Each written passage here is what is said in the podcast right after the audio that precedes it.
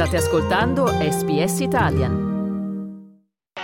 Best of 2022. Una selezione delle migliori interviste dell'anno dall'archivio di SBS Italian.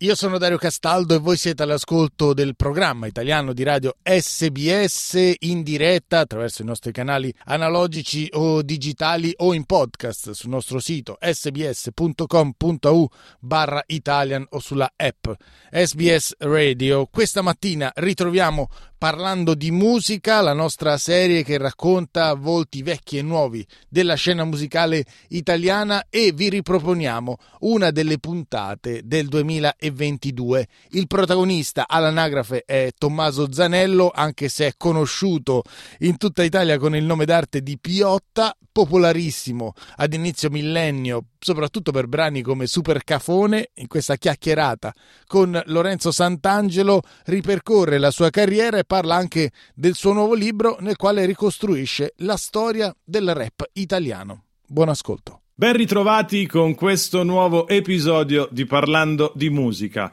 L'ospite di oggi è uno degli artisti di riferimento della scena rap del nostro paese, il primo in grado di portare il rap romano nelle case di tutti gli italiani. È un grandissimo piacere dare un virtuale benvenuto in Australia a Tommaso Zanello in arte Piotta. Ciao Tommaso. Ciao a te ciao a tutta l'Australia. Tommaso, parleremo del tuo percorso, della tua musica, di un nuovo libro fresco fresco che hai scritto e pubblicato da pochissimo, ma intanto fammi dire che sei davvero una persona di parola, come scrivi anche nel tuo libro e ti ringrazio perché da un paio d'anni ci siamo detti di fare questa intervista, per casini vari non siamo mai riusciti, ma eccoci qua anche perché tu l'hai voluto e grazie davvero per la disponibilità. Sì, sì, anche perché quel casino a cui fai riferimento ci ha spiazzato tutti quanti per due anni in giro per tutti i continenti, per cui diciamo che la musica c'era ma non si poteva portare in giro, quindi non si potevano far uscire tanti dischi che hanno visto la luce da poco, che la vedranno, o per esempio in questo caso il libro perché chiaramente non avrei potuto, come, come, lo sto facendo, raccontarlo anche con gli incontri dal vivo. No? Assolutamente. Innanzitutto ti chiedo se sei mai stato in Australia o se hai qualche connessione, se ti viene in mente qualcosa con questo paese. Guarda, io non ci sono mai stato, la connessione è classica di tanti italiani perché i miei parenti sono partiti, alcuni parenti sono partiti dal Friuli, da Teor, che è un piccolo paesino in provincia di Udine, in cerca di miglior fortuna in quegli anni di grande povertà del paese e di alcune zone in particolare. È una vasta famiglia contadina, perché una parte di, di loro, che chiaramente quindi sono parenti eh,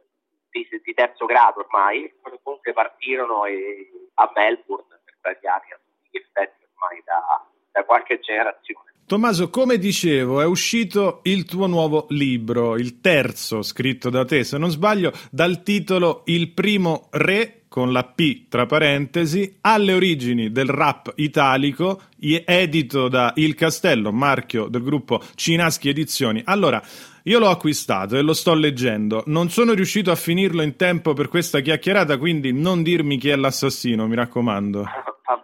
Te lo dirò. un libro scritto durante il lockdown, appunto, e direi un libro diverso rispetto ad altri libri del genere, passami il termine. Guarda, esattamente durante il secondo lockdown, perché durante il primo ero per fortuna impegnato e stimolato artisticamente dalla mia prima colonna sonora originale, che tra l'altro si può vedere anche in Australia perché parlo di Suburra e quindi essendo un prodotto Netflix è nel 190 e passa paesi. Poi mi ero illuso come tutti che eh, la cosa finisse lì, è passata l'estate qui diciamo, in Europa eh, e invece in autunno stavamo un po' da punta a capo, quindi stavo lì che dicevo, vabbè, il disco è nuovo, è inutile farlo perché non si può appunto portare in giro, eh, la colonna sonora è uscita, eh, l'etichetta pure un po' in stand by perché chiaramente come avevo il problema io come artista, così anche gli artisti della grande onda, dico che famo, e come spesso è accaduto nella mia vita, il destino mi ha un po' risolto le cose e sparigliato le, le carte in tavola perché mi ha chiamato Federico Traversa, che è il direttore creativo della della collana musicale appunto del Castello Editore, quindi di Cinaschi, dicendo ah Tom, conoscevo i tuoi due precedenti libri, mi sono piaciuti, vedo che sono fuori catalogo, insomma per fartela breve vorrei affidarti un terzo libro dove parli dell'hip hop itali- romano, italiano tramite la tua esperienza personale, se, se ti va, se te la senti, quando guarda, mi va alla grande, adesso mi, mi metto a scrivere un capitolo al giorno, 21 capitoli in totale, prendendo eh, diciamo delle, dei ricordi, no? come se fossero de, delle fotografie, delle polaroid, dei flash del, del mio percorso musicale, ri, rientro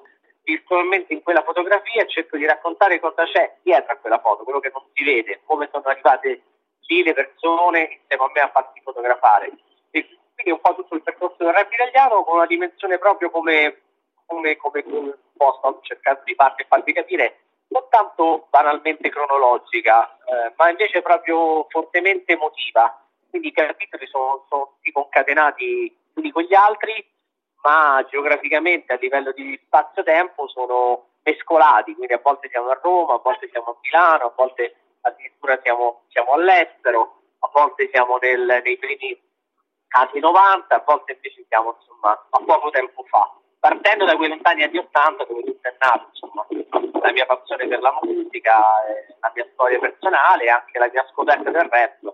che fu appunto del lontano 1986 come ascoltatore, poi come artista parliamo insomma di primi anni 90. Ecco Tommaso, utilizzerei proprio il libro per eh, chiederti anche della musica e partirei proprio dalla prefazione del libro affidata ai Manetti Bros perché è proprio come dicono loro, la vostra è stata un'accoppiata incredibilmente vincente, poi magari avreste avuto successo anche separatamente, non lo so, ma chi se ne frega, tanto è andata bene così, ma sta di fatto che siete piombati insieme sul mercato discografico come una mina impazzita sovvertendo anche certe certe regole scritte e non scritte? Ma guarda, secondo me in quegli anni lì c'era una comune passione per alcune cose, la musica rap, i cosiddetti B-movies, un certo modo di intendere anche la creatività,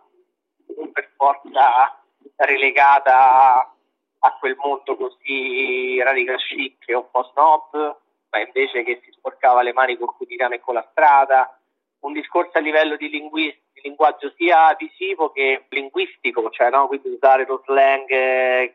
che c'era tutti i giorni in città a Roma, che poi è quello che si usa eh, tuttora, perché noi l'abbiamo preso dal nostro quartiere, dai nostri quartieri l'abbiamo portato sulla bocca di tutti, quindi bella, spacca, sì, tutta questa roba che oggi senti anche in televisione, un programma che fanno, che so, magari che girano a Milano. E come noi eravamo l'anima musicale, cioè io, ma chiaramente un po' la mia generazione, e quel primo hip hop romano, così lo erano Marco Antonio sul fronte del cinema. Poi eh, ci siamo divertiti tanto in quegli anni, siamo stati assieme, tanto assieme. Chiaramente poi si, si cresce, ognuno fa il suo, i tanti film di Manetti, appunto io ho detto le mie cose di scultura, piuttosto che le etichette, la grande onda, ma resta sempre questo affetto e quel piacere di stare assieme quando poi le occasioni della vita lo, quando è uscita Super Cafone, Tommaso, io avevo 11 anni, sono romano, quindi puoi immaginare quanto tu mi abbia fomentato, ma soprattutto in questi oltre 20 anni ai noi siamo cresciuti insieme e abbiamo visto mutare Piotta come pochi altri artisti sono stati in grado di fare. Uh, correggimi se sbaglio, ma io ho la sensazione che tu sia sempre stato uguale, salvo una naturale maturazione definizione propria di ogni persona, ovviamente, e che in quel periodo hai trovato con intelligenza una formula tutta tua per uscire fuori e per rendere un mestiere, e qui ti cito, quello che all'epoca per tutti era un gioco, ovvero il rap. Ma guarda, io penso che siccome tu sei un artista, hai quella sensibilità per cogliere alcune sfumature che, che in realtà nemmeno troppo sfumature sono perché sono rilevanti e, e, quindi sì, chiaramente gli anni passano, uno accumula esperienze eh, che la vita ti regala, spesso molto belle, a volte più drammatiche quando il tempo passa e, e magari qualcuno non vive più. Però io credo di essere stato sempre quello, soltanto che all'inizio, come posso dire, dovevo prendere un po' le misure eh, con, con, il mondo della musica, non tanto quello fatto in studio, nella propria cameretta o nelle sale prove, ma quello della musica portata fuori da questa dimensione, quindi dei tour, dei live e ancora di più quello discografico e promozionale che è sempre molto molto insidioso. E allora ho pensato di salvaguardare, diciamo, Tommaso e il suo privato e personale e portare avanti magari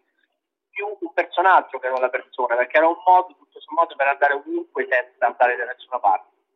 e portando solo alcuni aspetti di me, magari quelli più coloriti, quelli più sopra quelli più divertenti. Poi mano a mano queste distanze le ho prese, ho capito quello che mi piaceva e quello che invece mi piaceva meno, ho capito, ho capito quali fossero i pericoli e come riuscire a, a gestirli in un ambiente della musica che sembra sempre molto così poetico, ma a volte lo è molto molto meno. E a quel punto sono anche maturato tecnicamente, perché comunque non ho mai smesso di, di studiare, cosa che è sempre importante nella vita, perché a mano a mano quella componente più intima, più poetica, più autorale, più di Tommaso Persona si è fatta spazio tanto da arrivare fino a un album come Inverno 7 che è l'ultimo più ufficiale che forse è quello più appunto intimo e, e autorale. Molto diverso da comunque quando sarà un successo che invece è il primo che è molto più rap, più funk più, più sì, eh, come posso dire più, anche più, più stravagante più colorato eh, però in realtà sono due facce della stessa medaglia cioè Tommaso ragazzo, quindi giustamente con un album che ricorda la, l'energia dei vent'anni, un album ovviamente più adulto e più maturo che ricorda invece eh, la, le riflessioni eh, che si hanno da, dai 40 in poi. Ricordo ai nostri ascoltatori che l'ospite di oggi qui a Parlando di Musica è Piotta, ovvero Tommaso Zanello. Eh, Tommaso, hai citato il titolo del tuo primo album, comunque vada, sarà un successo, del 1998. Ora, a vederlo adesso, a leggerlo adesso è chiaramente un titolo preveggente perché poi tu hai avuto un successo clamoroso, però è anche vero eh, che invece mettendolo nel contesto temporale, quello lì, di, di quando è uscito, è anche un titolo molto cauto, quasi come a dire non sono sicuro di avere successo. Uh, ecco, visto che invece poi l'hai avuto e visto che anche nel tuo libro parli di un rapporto conflittuale con il mainstream, diciamo così, mm, come è andata con questo mainstream? Ma è andata e va benino, cioè nel senso che sinceramente mi sento ospite nel mainstream, non la sento casa mia quindi in punta di piedi rispettosamente entro, busso, magari prendo un caffè, però poi con altrettanta felicità me ne torno a casetta mia rispettosamente eh, perché in realtà preferisco casa mia. Quindi ecco un dialogo onesto, sincero, dove ci riconosciamo le reciproche differenze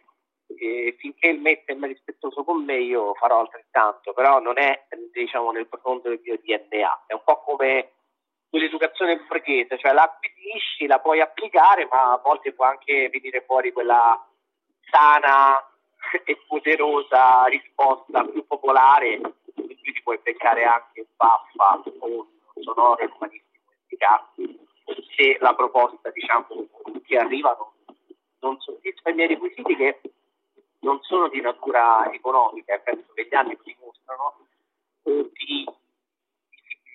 costi, ma sono di natura invece creativa, cioè devo essere stimolata a livello artistico perché il progetto è stravagante, perché non l'ho mai fatto prima, perché come è stato per il teatro lirico, perché è un qualcosa dove comunque mi mette in discussione da un piccolo esame, mi fa piacere magari ogni tanto continuare a darne, a darvi. Altri valori non voglio dire che sono migliori, voglio dire che sono sono, che sono quelli che piacciono a me. Ecco, ti incastro in diretta, visto che hai detto cose nuove che non hai mai fatto. Per esempio, non hai mai fatto un featuring con Lorenzo Sant'Angelo, te, lo, te la butto lì, eh? Non ho mai fatto un featuring con Lorenzo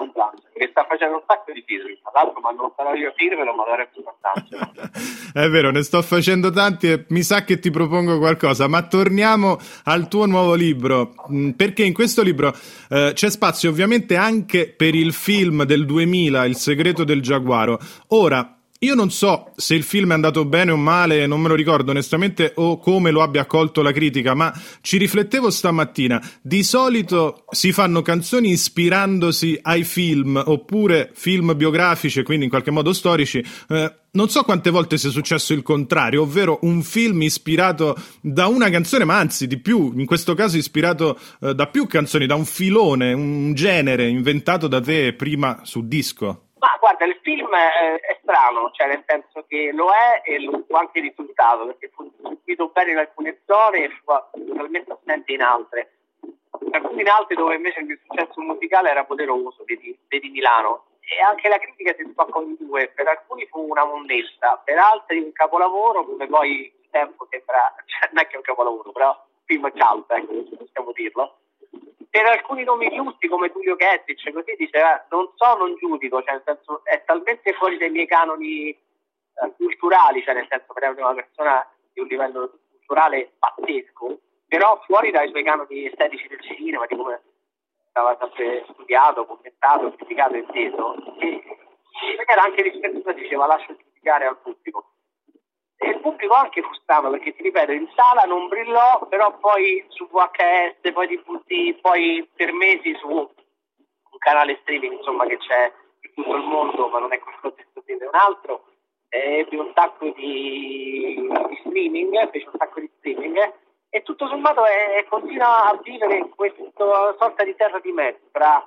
alcuni picchi alti sicuramente la colonna sonora la scenografia i costumi che sono pazzeschi e alcuni limiti recitativi anche perché non ce lo nascondiamo, cioè molti non erano attori, cioè, a parte Danno Budanca e qualcun altro, cioè io, Jim Max, il compianto primo, cioè tutta la scena rap nome di allora che io chiamai insieme a me, no? Come più allargata a recitare, non eravamo attori, nessuno aveva studiato. Anzi, qualcuno poi ha continuato a farlo perché Jim Max lo fa tuttora e tra l'altro primo secondo me fu uno dei più forti in quell'occasione a, a recitare, eh, però purtroppo ecco, non è più con noi, per cui non, eh, possiamo sapere come sarebbe andata la sua eventuale carriera di attore, ma sappiamo come è andata quella eh, musicale, direi che insomma ci ha regalato delle perle di pop hardcore non solo davvero poderose. Sì, grande primo, infatti nel tuo libro dici in più occasioni che insomma era ad un livello tecnico altissimo e, e lo ricordiamo con molto molto piacere e affetto. Eh, Tommaso, io avrei voluto parlare altri 20-30 minuti almeno, ma non posso, anche perché voglio mandare in onda anche della musica, oltre alle tue parole, e um, oltre a dirti che è stato chiaramente un grandissimo piacere e che invito tutti ad acquistare quando è possibile il nuovo libro di Tommaso Zanello in arte Piotta, ovvero il primo re P tra parentesi, alle origini del rap italico, ma in generale a continuare a seguire questo grande artista. Dicevo, oltre tutto questo, prima di salutarti ti chiedo con quale tua canzone vuoi chiudere questa nostra chiacchierata e ti chiedo anche il perché della scelta. Ma io vi direi Sette Vizi Capitale perché tra i brani miei più noti sicuramente sul podio c'è anche questa canzone, però è una di quelle più recenti per cui per certi versi meglio mi rappresenta. Tra l'altro siccome scusate sono sirena nel frattempo e siccome è legato a Suburra quindi eh, potete vederlo anche in Australia magari potete ascoltare la canzone eh, e poi magari se vi va vedere che effetto fa la stessa canzone sincronizzata si usa nel linguaggio tecnico alle immagini appunto della serie TV perché è la sigla di tutte le puntate di Suburra e chiude poi la scena finale della prima stagione. Grandissima canzone, grandissima serie, quindi dubito che ci possa essere qualcuno che non l'ha ancora vista, ma hai fatto benissimo a dirlo. Tommaso, grazie davvero, io e te ci vediamo al più presto, anche perché mi devi firmare il libro per quello che vale, ma insomma eh, ci tengo e eh, ti aspettiamo in Australia. Va benissimo, volentieri, non vedo l'ora di venire a suonare là, sarebbe la prima volta e direi proprio che prima o poi andrebbe fatto. Io mando un abbraccio a tutti, grazie del supporto sul libro, sulla musica in genere, beccate tutte le mie su Spotify, per cui rimaniamo in contatto, la pagina Piazza Tommaso, sia su Instagram che su Facebook e su, ahimè, anche TikTok. Sempre quello e l'ho fatto con una formula particolare che spero funzioni con delle piccole letture eh, del libro e di racconti di quegli anni lì per cominciare. E allora seguiamo tutti Erpiotta. Ciao Tommaso. Ciao. Cliccate mi piace, condividete, commentate, seguite SPS Italian su Facebook.